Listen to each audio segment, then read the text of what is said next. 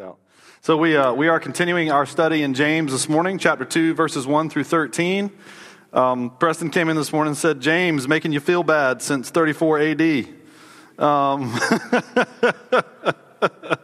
uh, and that's, you know, some of that depends on the attitude you come to it with. Um, but there is definitely a lot of truth uh, in James, and, and he doesn't play around with it too much. Uh, I saw an ad this week watching uh, football from E Trade. It kind of goes with our, uh, can we get that ad up from the E Trade ad? Yeah.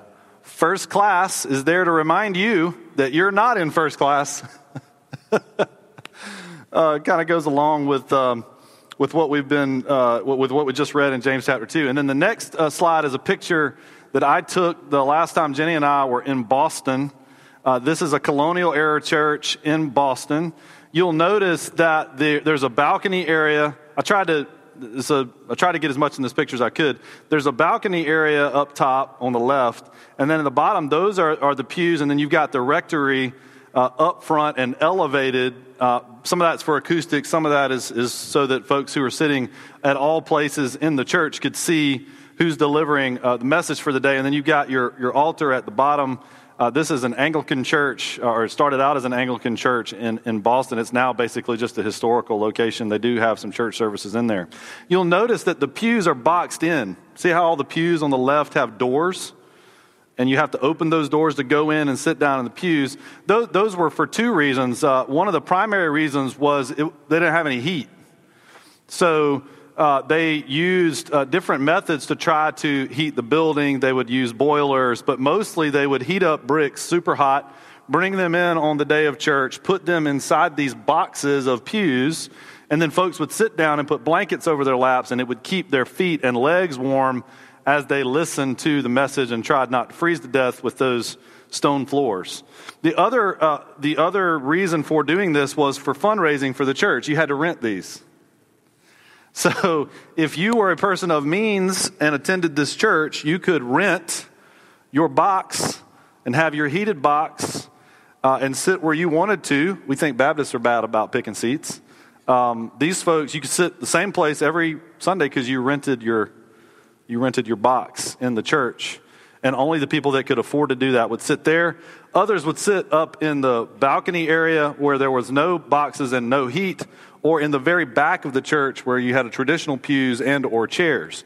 Now, on the right hand sides of the church, what you can't see are also some enclosed boxes with floor to ceiling, sort of like this pipe and drape, floor to ceiling curtains that go around all three or three sides of the box and left the front open. And then they had throne like chairs sitting in there, and those boxes were for the dignitaries.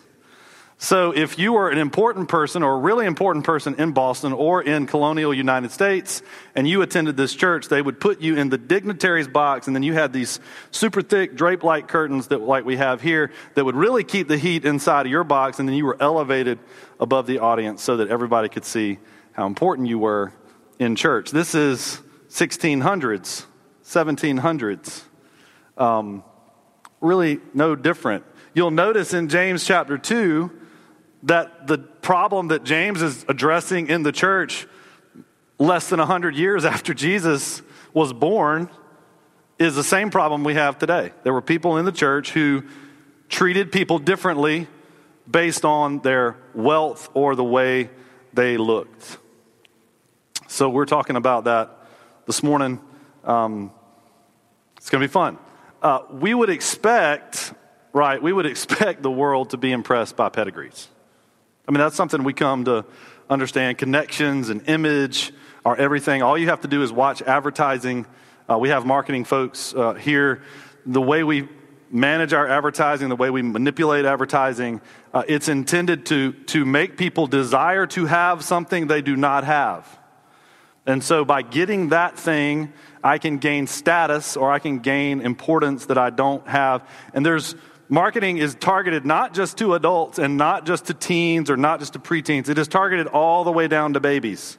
By four years old in the United States of America, most children can tell you brand names and that they want that brand. All right, if, if you don't believe that, try going in the grocery store to the cereal aisle with a four or five year old. And you can point down, and, and they put these on the bottom shelf in the bags like it's garbage. Uh, point down to the bag of things that look like Froot Loops, taste like Froot Loops, same nutritional values, Froot Loops. Pick that bag up and go, hey, little Johnny, would you like to get these? Those aren't Froot Loops. Froot Loops are right there. Why? Because I saw the Froot Loop commercial. These things in this plastic bag on the bottom that are identical to the Froot Loops, I don't want that because I have brand recognition as a five year old because that's what our culture does. If you throw in the right brands and an attractive face, politically correct lingo, then you've got something or someone you can believe in. Our cultural values value the upwardly mobile. They value the people in our society that look the part. Our culture teaches us that some people are better than others. It's a simple fact. I don't think we could really deny that this morning. Status, education, rank, position, all of those things impress. They impress everybody but God. And James reminds us of that, the first part of James chapter 2. I want to look at sort of three discussion points this morning. One is the influence of culture on our beliefs and our behaviors. The second is the reality of creation, meaning creation of us, and the impact of the gospel on us. And then the need for godly reform in our hearts in regard to these issues that James is talking about. So, point number one our worldviews, our perspectives, and even our Christian walk have been influenced by our culture. We bring our culture into our Christian life, we bring it into our assemblies, we bring it into the way we worship, we bring it in the way we relate to other people as individuals and in groups. The message, which is a translation, uh, a very new age translation of the Bible, uh, translates the beginning of James 2 as this My dear friends, don't let public opinion influence how you live out our glorious Christ originated faith. I love that. Don't let public opinion influence how you live out our glorious Christ originated faith. That's what's happening in the Jerusalem church that James is writing the letter to here, and it's what happens today more than 2,000 years later. This word, how we approach somebody when someone comes into your assembly, the words that are used here refer to the receiving of face. The receiving of face. You've heard the term saving face. That means I'm protecting my image, right? Saving face has nothing to do with character. Saving face means I protect my image. I protect the image that I project to the world in James 2, James is talking about how we approach people because of their, literally, their face. It came to refer to the attention that's given to someone based on their face, how attractive they are, how much wealth they have, what they're wearing. And then it developed into this idea of giving someone favor based on their status, their education, their race, their wealth, or their rank. And again, that's regardless of the merits of their character or of their personality. It is simply discrimination. We discriminate. We are prejudiced. So we are. The sooner we recognize that in ourselves, the sooner we can admit it to the Lord and ask Him to wash it out. Step one is admitting you have a problem. so we want to be open about ourselves to God this morning and continuing that we have a problem. Our culture fools us into believing that something ugly is normal. And then we bring it in here. And then we spend most of our time reasoning and justifying our behaviors because that's what our culture teaches us to do. It doesn't have to make sense what I believe or what I hold to as long as I can reason it and justify it. Guys, that's what I do for a living. I can make anything sound justifiable. Seriously. You just twist some words around. You take some things out of context. You pull up some case law and you take this sentence out and you put that over here, and now it means something different. We do the same thing with God's word. The church moves with its culture in lockstep. Do people who are in our world come in here and see something different? Generally, that's not the case. Generally, you will see the same things occurring in the church that you see out in the world. I'm not going to spew statistics, but if you go look at the statistics of the behaviors that the church engages in, the people who say, I'm in Christ, those statistics are identical to the statistics for people who do not know Christ.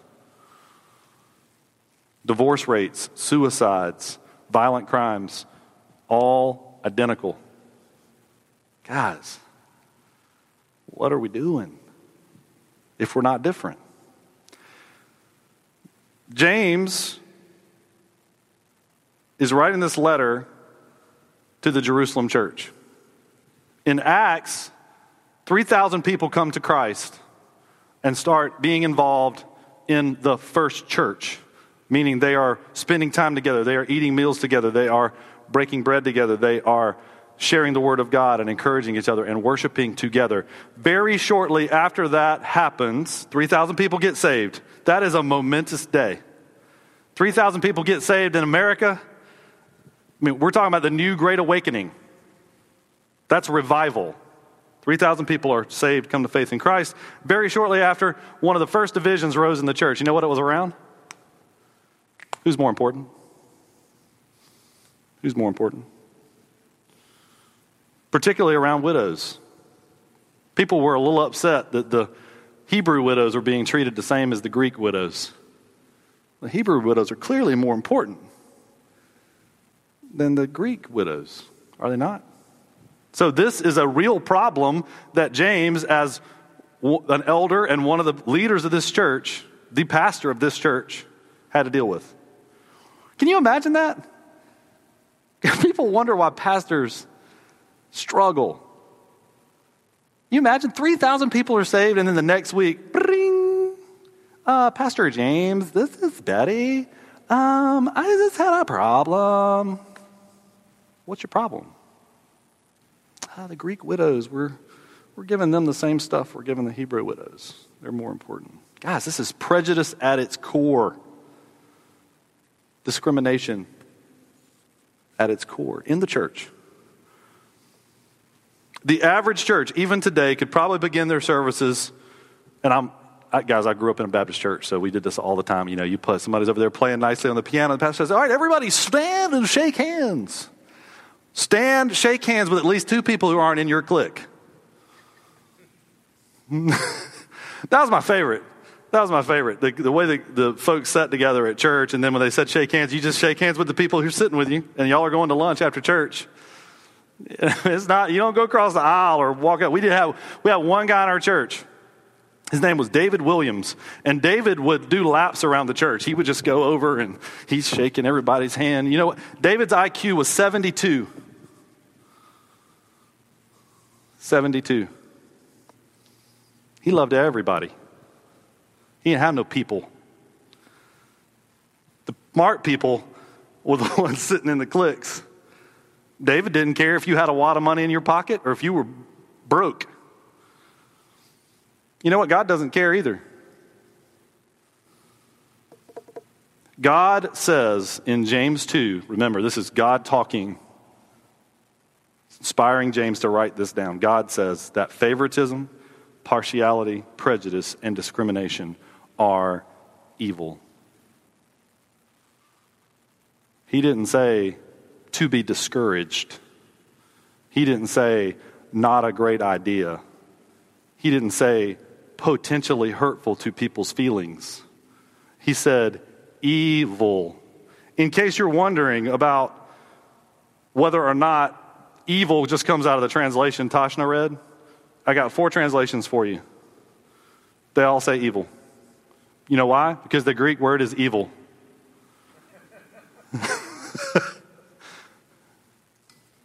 Know what the definition of evil is? Profoundly, significantly, overwhelmingly immoral, and malevolent. Malevolent means doing harm for the sake of harm. It's the Disney villain. Purple smoke and stuff. Profoundly immoral and malevolent. I guarantee you, if you identify the prejudices in your life and the way you show partiality, you've never thought of it as profoundly immoral and malevolent. God says it is. Let's look at our second point. The truth of God's creation and his gospel are radically different from the world's view on just about everything and probably everything. It may be 100% now. It might have been 100% in 30 AD. I don't know. But all we do know is that if you read Scripture and study it and make it part of who you are, you will come to understand that God's worldview is not our worldview. Look at Acts 10 34 through 35. Then Peter replied, I see very clearly that God shows no favoritism. In every nation, he accepts those who fear him and do what is right. That's God's criteria. Doesn't have anything to do with nationality, creed, race, status, wealth, nothing. Ground is level, Acts 10 34. Genesis 5 1 and 2 says, This is the written account of the descendants of Adam. When God created human beings, he made them to be like himself. He created all human beings, he made them to be like himself. He created them male and female, and he blessed them and called them human. All of us. How many humans did God create at the beginning of creation? How many? Two. Does that mean, scientifically, Jenny, that all humans are descendant from those two? Every piece of the genetic code in, contained inside of your body that makes you human came from the genetic code of Adam and Eve. We're going to get nerdy this morning. Nerdsville. Rob's so happy. Mitochondrial Eve. You guys, anybody in here science geek? I'm science geek. My wife is. Science astoundingly announced in 2010 that mitochondrial Eve, mitochondria is part of the genetic code, is part of the cell, that the mitochondrial Eve was the mother of all humans and she lived about 200,000 years ago in northern Africa or in the Fertile Crescent, which is the Middle East. Where's the Garden of Eden? Ah, Middle East. Hmm, northern Africa. They get the date wrong, 200,000 years. That's just we don't know. We're just guessing and playing with equations. But what this does say is that all humans currently living on the planet have the same mother. See, I told you David was my brother. Y'all don't see the family resemblance? Looks just like me. It's all there. Why? Because the Bible says in the beginning, God created you. Doesn't matter how different somebody looks, that genetic code originated with God's creation in Adam and Eve. We are the same. Classism, racism, favoritism, all of those things are completely illogical. If you don't believe that, go read the Human Genome Project. The guy that headed the Human Genome Project is a believer, loves the Lord with all of his heart, creationist. Not only is it illogical in regard to God's word, but it's illogical in regard to secular biology. People who do not know the Lord will tell you you come from the same lady. Now, we don't know who she was. God says exactly who she was. Her name was Eve, and she was married to a guy named Adam, and they were the first people. Why does our culture perpetuate these myths? For power, for standing, for control, and for increased self worth. I feel bad about me because I don't have Jesus. And so I'm going to take a shot at you because if I can lower you below me, then I feel better about me. When Jesus is standing over here saying, I can make you feel the best that you'll ever feel eternally, and that's by adopting me, taking me on. But I can stand over here and reject Jesus and make Kyle feel bad about himself so I can feel better about myself. Again, God says that's evil. But our culture perpetuates these things for control. The gospel, in case you haven't noticed, is offensive to our culture and it offends our culture. It is counter to our culture. I call it swimming upstream. Not my term, I just use it. The gospel swims up current. It doesn't flow down the stream on an inner tube drinking Bud Light. That's easy. The hard thing to do is to swim upstream against the current, and that's what the gospel does. Look at the sequence of the gospel. Romans 5:12. When Adam sinned, sin entered the world. Adam's sin brought death, and death spread to everyone. For everyone sinned. Everyone, exclusive term. John 3:16, we all know this one for this is how God loved the world. He gave his one and only son that everyone who believes in him will not perish but will have eternal life. There's that word again.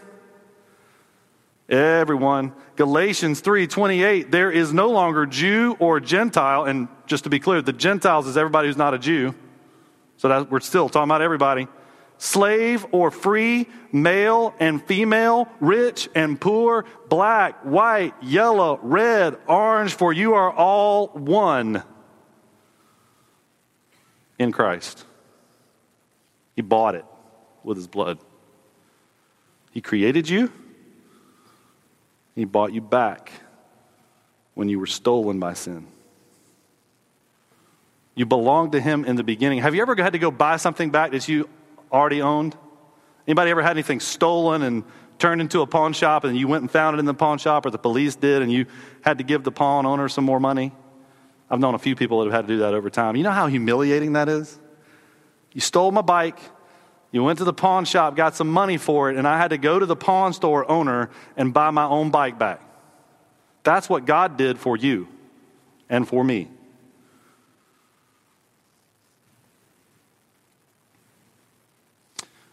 1 Corinthians 1:27 says that God uses the weak to befuddle, to confuse, to frustrate the powerful. The weak he elevates for the sole purpose of frustrating the powerful. Matthew 5, blessed are they, blessed are they, blessed are they. Blessed are the weak, blessed are the poor. Why? Because God sees them as the same. In fact, Jesus pursued the unattractive among us, he went after them. The people most of us would like to have in our church dropping money in the offering plate and doing their thing, Jesus had the most problems with. The wealthy, the important, the smart, the religious leaders. But the woman at the well, the adulterous woman, the man sitting by the pool, waiting for some bread, waiting for some coins, waiting for healing. Jesus not only loved them, he purposefully pursued the least among us. And then he said, Whatever you have done to the least of these, you did it to me. So have fun at your parties with your rich friends and people who look like you and people who dress like you and people who watch the same TV shows as you, go ahead and have fun with that. But whatever you do to the least of these, you did it as if you did it to me. Because I am the least. I was born in a stable, in hay, with animals. I never had a home. I was basically homeless once I left my parents' house. I promise you, if Jesus walked in here on a Sunday morning looking like he did then, we'd be like, make sure that guy gets checked out. Corey Cox would be following him. and for good reason. Because he doesn't look like us, doesn't talk like us, doesn't smell like us. The law of freedom that James is talking about here is love your neighbor as yourself. It's part of the great law. First is love God, second is love your neighbor. That is the law of freedom he's talking about. And why wouldn't we not love our neighbors? Because they don't look like us, they don't talk like us, and they don't go to the same schools. They don't have the same education. They don't have the same boss. That's why we don't love our neighbors. But we're no better or worse than they are. We have the exact same creator. He paid the same price for them that he paid for us. We're born of the same mother. And no, it's not Mother Earth. Her name is Eve. We bleed the same blood. My blood is just like yours. Might be a different kind. But I promise you, there are people sitting in this room who have my same blood type. And if I was laying on this floor bleeding out and dying and I needed a transfusion, one of you could give it to me. And you don't look a thing like me. Genuine Christianity loves and cares for people that can't and don't earn our compassion. That's who we love if we are in Christ and we are genuine Christians. We love and care for people who can't do anything for us. They don't talk like us. They don't add anything to our resumes. They don't add anything to our portfolios. I'm telling you, one of the most offended I've ever been, and Jenny may remember this. I read an ad. I subscribed to a couple of feeds from um, like Christian leadership type stuff. And on one of these feeds, there was an ad that came out for a church fundraising conference to be held in Charlotte. And it was a big regional thing. A lot of regional megachurch pastors were going to be there. One of the selling points, back to the marketing issue, one of the selling points for this conference was we will teach you how to go after, talk to, and influence the high rollers in your church so that your church can increase its gross operating revenue. That's a quote. I have a photographic memory, unfortunately. I was absolutely infuriated absolutely infuriated. But then I step back and go, whoa, whoa, wait a minute. Am I doing that? Am I spending more time with the people in my church who are buttoned up? Who put more money in the offering plate? Hmm. That one hurts. Now I'm mad at me. Guys, we got to be different. Church is not a networking opportunity. My law firm encouraged me to attend social and church related functions to network. That's what the world thinks about church. Church is a good place to go get around some people who are probably good moral people and probably have some money, and you can make some connections there. I've had people leave my church to go to another church for more networking opportunities. Be around more people like me people I can hang out with and play golf with. That's awesome. Third point to eliminate the ugliness of favoritism and discrimination, our hearts have to change. It's, it's not about our behavior, it's about what's God doing in our hearts because favoritism and discrimination are the outward expressions of an inward problem. It's a problem with our hearts, not our heads. It's, it's three feet lower. It's in the core of who we are. When the Bible uses the term heart, it's talking about your core of your being needs to change. I think one of the problems becomes, and I certainly suffer from this problem God is our Father, and He is all powerful, all knowing, all the wealth that we could ever imagine belongs to Him. And I start to act like a spoiled rich kid because my dad is God and I expect certain things from Him. I expect my life to be easier. I expect it to be neater. I expect it to be healthy. I expect it to be wealthy. Those are the things I expect from my Father, God. And when I become spoiled and start acting like it, I start to push people aside. I start to put people in categories. I start to be like the priest in the New Testament that said, Oh, dear Lord, thank you so much that I belong to you. And I'm not like this guy over here on his knees who's a tax collector and an idiot. That becomes me. Because I'm more concerned about who I am in God than I am about what Jesus has done. We are eaten up with pride and prejudice we revel in our morality. Guys, morality is not what God is after. Ooh, newsflash. The creator of VeggieTales had a tremendous crisis of faith 15 ish years ago. He became burdened over the fact that the things that he had created were teaching moralism as opposed to Christ.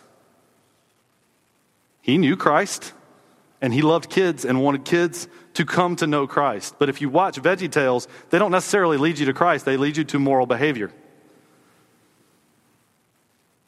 I can make you feel bad here this morning. I can make you feel bad later. James can make you feel bad. In this room can make you feel bad about a behavior that may be hurting other people. But modifying your behavior is not what the Lord's looking for. That doesn't, that doesn't get us anywhere. Our problem is we don't feel the weight of our own sin. God says the sin of favoritism and prejudice, it breaks the law. And he uses adultery and murder as examples. He doesn't go down and find the other laws like stealing and lying in the Ten Commandments. He uses murder and adultery. Why? Because he knows those are the biggies in human perspective. Oh, I didn't kill anybody. I'm not running around with my spouse. I just treat people who don't look at, like me like dirt. God says, well, listen, if we're going to go over to that side, so I got grace over here, but if we're going to go back over here to the law side, uh, murder, adultery, prejudice, discrimination, if you break one of those, you break them all. The weight of your sin is the same. So if we're comparing, if we're making lists of what you have and have not done, the weight is the same. That's where we are.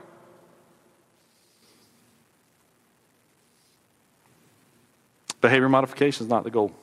It's not about doing better. Hey, let's go hang out with some homeless people to improve our moral standing.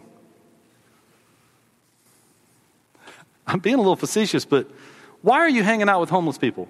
Is it for your glory or for His?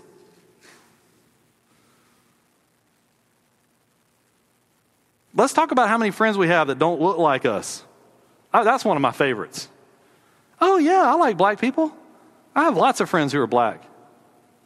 Guys, I, I can't tell you how many times I've heard that, especially living in the South. I mean, good grief. Over and over and over again. But it makes us feel better about the fact that none of them come to our church and that we've never been in any of their homes. Oh, yeah, we're friends. Okay, what's their daughter's name? Ah. Um, I'll get back to you. Yeah, I really like the Mexican guy living down the street. What's his name? I don't know. Okay. How do you know he's Mexican? he may be Puerto Rican. That's my favorite. I'm sure the Puerto Ricans love it as well. Yeah, a Mexican guy. He's Puerto Rican, man. He's from Colombia. He's, he's not, never mind. I know he speaks with a Spanish accent. James says, because Christ has made us free, we must live like free people